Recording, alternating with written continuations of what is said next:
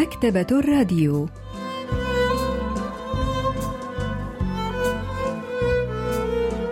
أهلا وسهلا بكم في حلقة جديدة من البرنامج الأسبوعي مكتبة الراديو الذي نستعرض من خلاله كتابا جديدا كل أسبوع.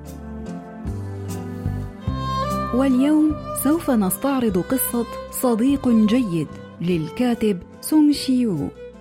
لحظات ونوافيكم بالتفاصيل.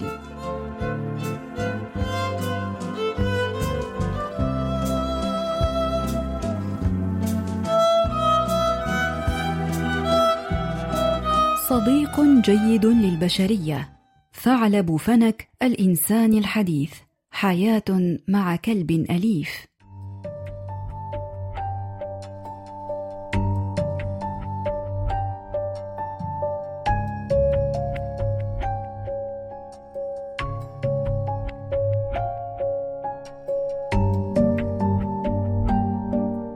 عيادة صديق جيد البيطرية عيادة بيطرية صغيرة تقع في حي يونغسان في سيول. أنا مدير العيادة والبيطري الوحيد فيها. اللافتة الصغيرة التي علقت خارج نافذة العيادة يوم افتتاحها يبدو عليها القدم الذي تراكمت علاماته عليها خلال السنوات السبع الماضية. ذلك الحي المليء بالمنازل القديمة والمتاجر الصغيرة والمصانع التي تقبع في البدرومات شهد تغيرات ضخمة بعد إعلان خطة التطوير الجديدة للحي. أخذت كل المتاجر المتاحة في مركز التسوق، ولم تكن لافتاتهم الصفراء المضيئة تقفل إلا في وقت متأخر من الليل. ظلت الحياة اليومية في العيادة البيطرية كما هي دون تغيير، رغم التغير الضخم في العالم الخارجي. تبقى الممرضة حتى السابعة مساء، ثم أواصل العمل وحدي حتى التاسعة.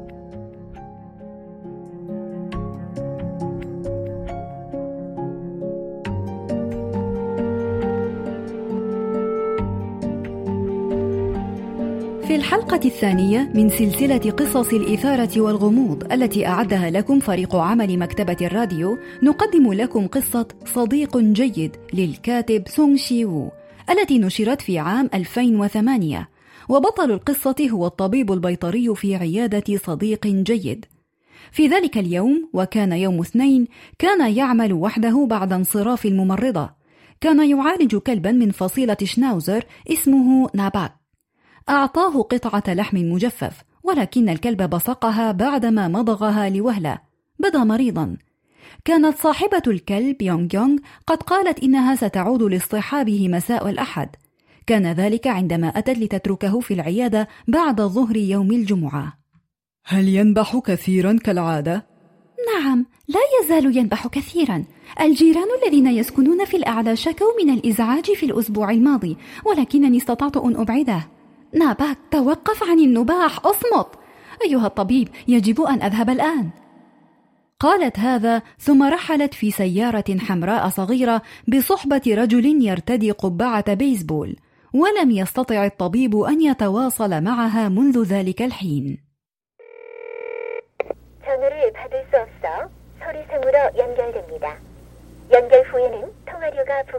ذهب البيطري إلى مكتب السمسار وهو يحمل العنوان الذي تركته معه.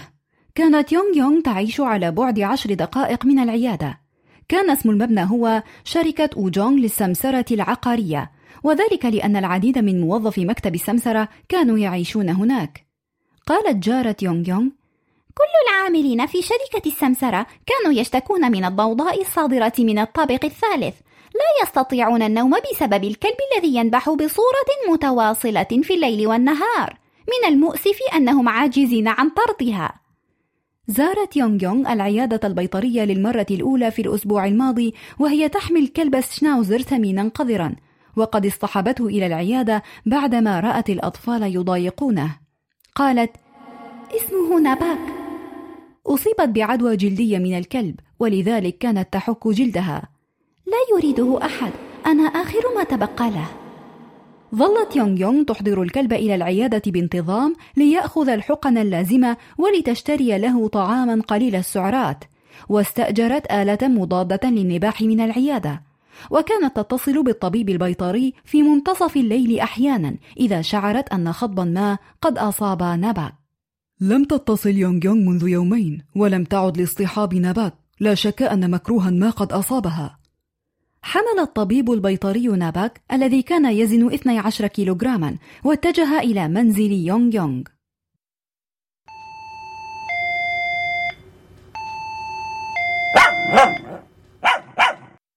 بعد فترة خرجت جارتها التي تقطن في الشقة المجاورة الشقة رقم 301 فسألها الطبيب أتعرفين إلى أين ذهبت الشابة التي تعيش هنا؟ لقد تركت كلبها عندي ولم تعد لاصطحابه لا أعرف كيف أنقل لك الخبر لكن لقد توفيت الفتاة.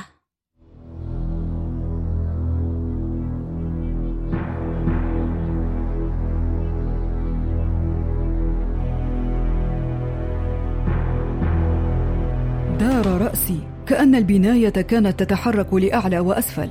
شعرت أن صندوقا ما يدفعني بقوة. رفعت رأسي فرأيت رجلا في منتصف العمر يحمل صندوقا كبيرا وهو يصعد إلى الطابق الرابع. إذا فقد ماتت يونغ يونغ. لكن لماذا؟ كيف؟ دفعني رجل آخر يحمل صندوقا وصعد الدرج. كان شعره قصيرا كالجنود وكان وجهه أسمر من الشمس وكانت ذقنه حادة. وبين أصابعه المشغولة بحمل الصندوق علق كيسا من الصيدلية.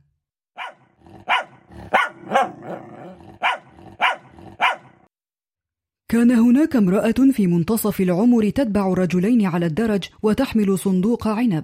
عندما وصلت إلى الطابق الثالث قالت الجارة هذا هو كلب شقة 302 تركته الشابة في العيادة البيطرية ولم تعد لتأخذه. لذلك أتى ذلك الرجل كي يعيد الكلب. هذا هو الكلب الذي ظل ينبح طوال الوقت إذن. لا فكرة لديه عما حل بصاحبته. هل كان حادث؟ كيف توفيت؟ لا نعرف بعد إن كان حادثا أم لا. على أي حال لقد توفيت ولا يوجد أحد في المنزل. استدارت المرأة لتواصل صعودها على الدرج. يبدو أنك ذهبت للتسوق مع أسرتك. نعم سيعود أوجونغ بعد غد. لقد انتهت إجازته. على أي حال هذا أمر مؤسف. حدث كهذا يجب أن يعلن. طبقا لتقرير الشرطة وجدت يونغ يونغ ميتة في منزلها في تمام الساعة الرابعة عصر يوم الأحد.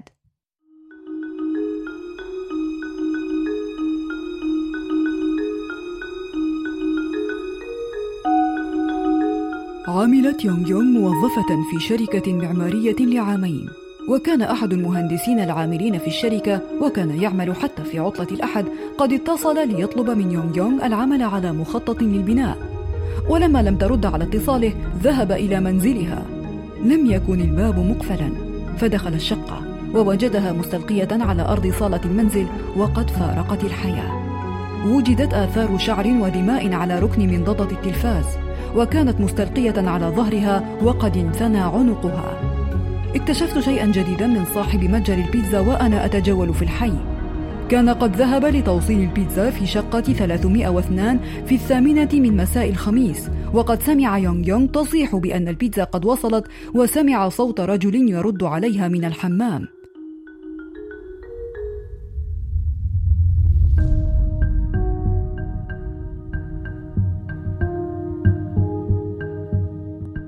ادعى محقق الشرطة أن يونغ يونغ كان لها علاقات عاطفية متعددة. وأشار أحدهم إلى ناباك.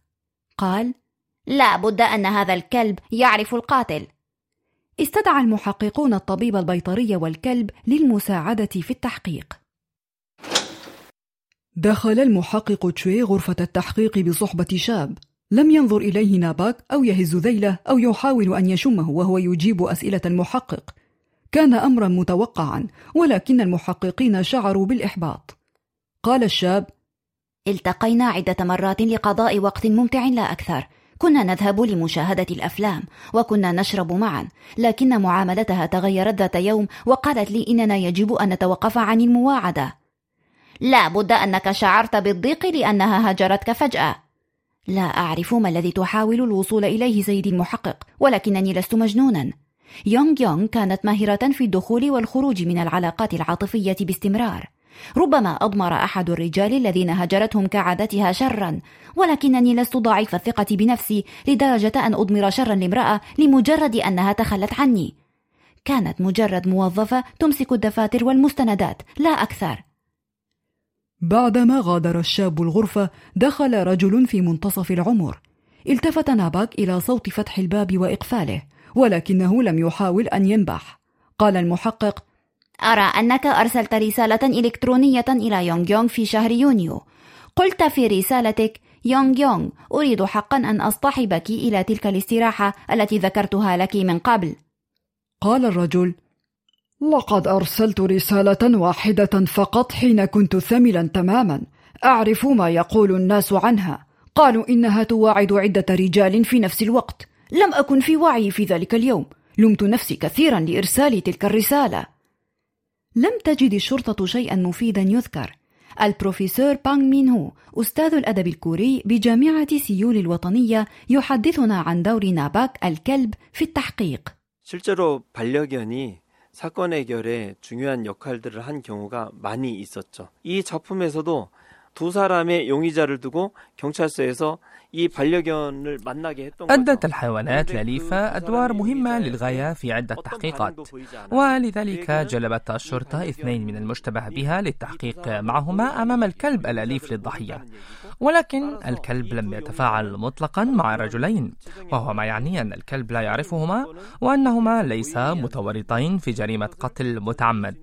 لم يكن هناك ما يربطهما بموت يونغ يونغ.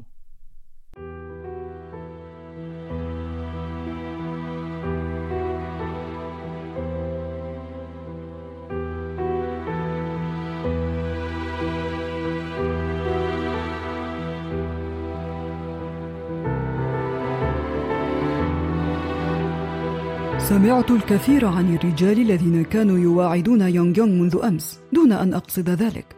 شعرت أنهم يعتقدون أن موتها بهذه الطريقة أمر متوقع ومنطقي وإن لم يقل أحدهم صراحة أنها كانت تستحق الموت. بطبيعة الحال لم تمنح يونغ يونغ فرصة للدفاع عن نفسها ولم يتقدم أحد ليشرح موقفها.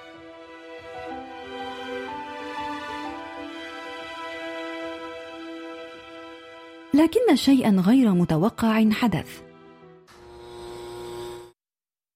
عدت إلى العيادة وفتحت جهاز التصوير بالأشعة. رأيت شيئا في معدة ناباك. شيء يبدو كقطعة معدنية تؤلمه من الداخل. تبتلع الكلاب أحيانا أشياء لا تخطر لأصحابها ببال. وفي أغلب الأحيان يخرج ما ابتلعوه مع الفضلات. ولكن تلك القطعة المعدنية بتت أكبر من أن تخرج بتلك الطريقة. قررت أن أجري له جراحة لاستخراجها.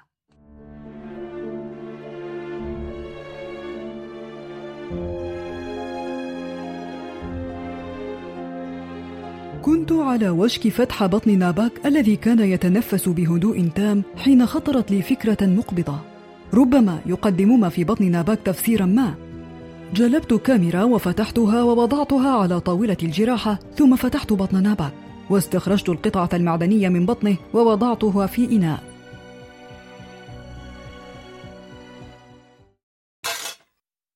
قطعتان من الفولاذ المجلفن على سلسلة من الكرات الصغيرة. كانت شارة عسكرية كتب عليها رقم الخدمة واسم وفصيلة الدم.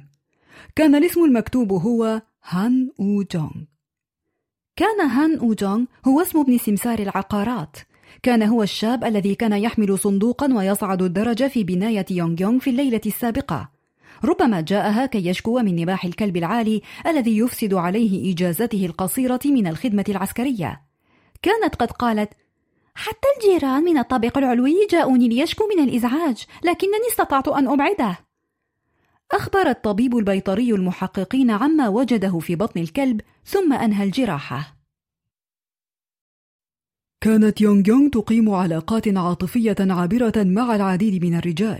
ربما انخرطت في علاقة مشابهة مع الرجل الذي جاءها يعترض على الضوضاء التي يصدرها الكلب. موقفها ينطبق على الرجل أيضا. كان يقيم في البناية بصورة مؤقتة. لم يكن يحتاج إلى أي خطط أو إلى أي وعود. لم يكن والداه أو أي من سكان البناية يعرفون بأمر علاقتهما. ولم يكونوا يريدون حتى أن يعرفوا. لم يكونوا يتذكرون يونغ يونغ إلا في اللحظات التي كان كلبها ينبح فيها بصوت عال.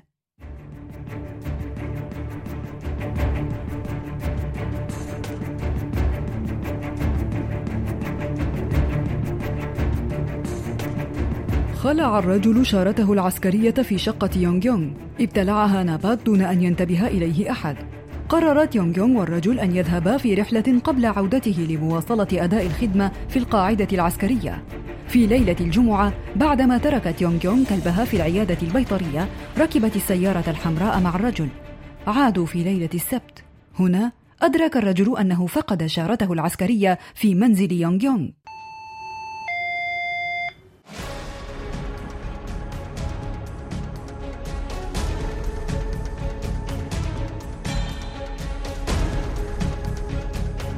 كانت يونغ يونغ مرهقة من الرحلة لم تكن مسرورة برؤيته ثانية. ثار غضبه. ضربها عدة مرات ثم دفعها. سقطت. واصطدمت رأسها بركن المنضدة وسقطت ميتة. شعر براحة كبيرة لأن أحدا لا يعرف بأمر علاقتهما.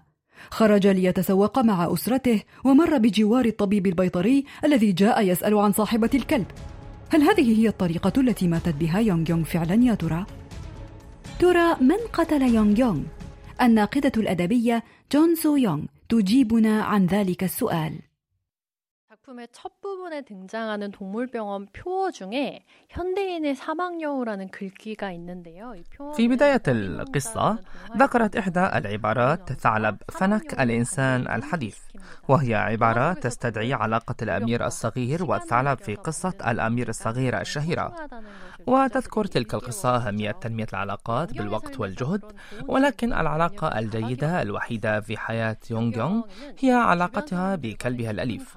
فرغم عجزها عن إنشاء أي علاقة ذات معنى مع أي شخص آخر أنقذت الكلب المسكين وربته وأحاطته بالعناية والحب. وربما لم تبدأ يونغ يونغ حياتها وهي تقصد أن لا تقيم أي علاقة عميقة وأن تقضي حياتها تنتقل من علاقة سطحية إلى أخرى. ولكن الأمر انتهى بها إلى ذلك الحال بسبب المجتمع القاسي الذي لا يقدر الروابط الإنسانية. وقد يكون القاتل هو هان وون جونغ بالفعل. ولكننا لا نستطيع أن نعفي المجتمع الذي يقدس الركض وراء المنفعة الشخصية ويعلي ذلك على الصداقة الحقيقية من المسؤولية. وهذه هي الرسالة التي يحاول الكاتب أن يوصلها إلينا من خلال التحقيق الذي جرى في قصته.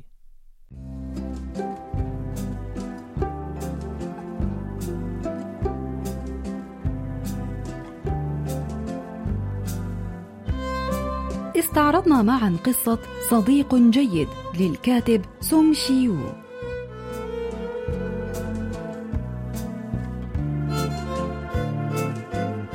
وإلى اللقاء في الأسبوع القادم مع كتاب جديد ومبدع جديد.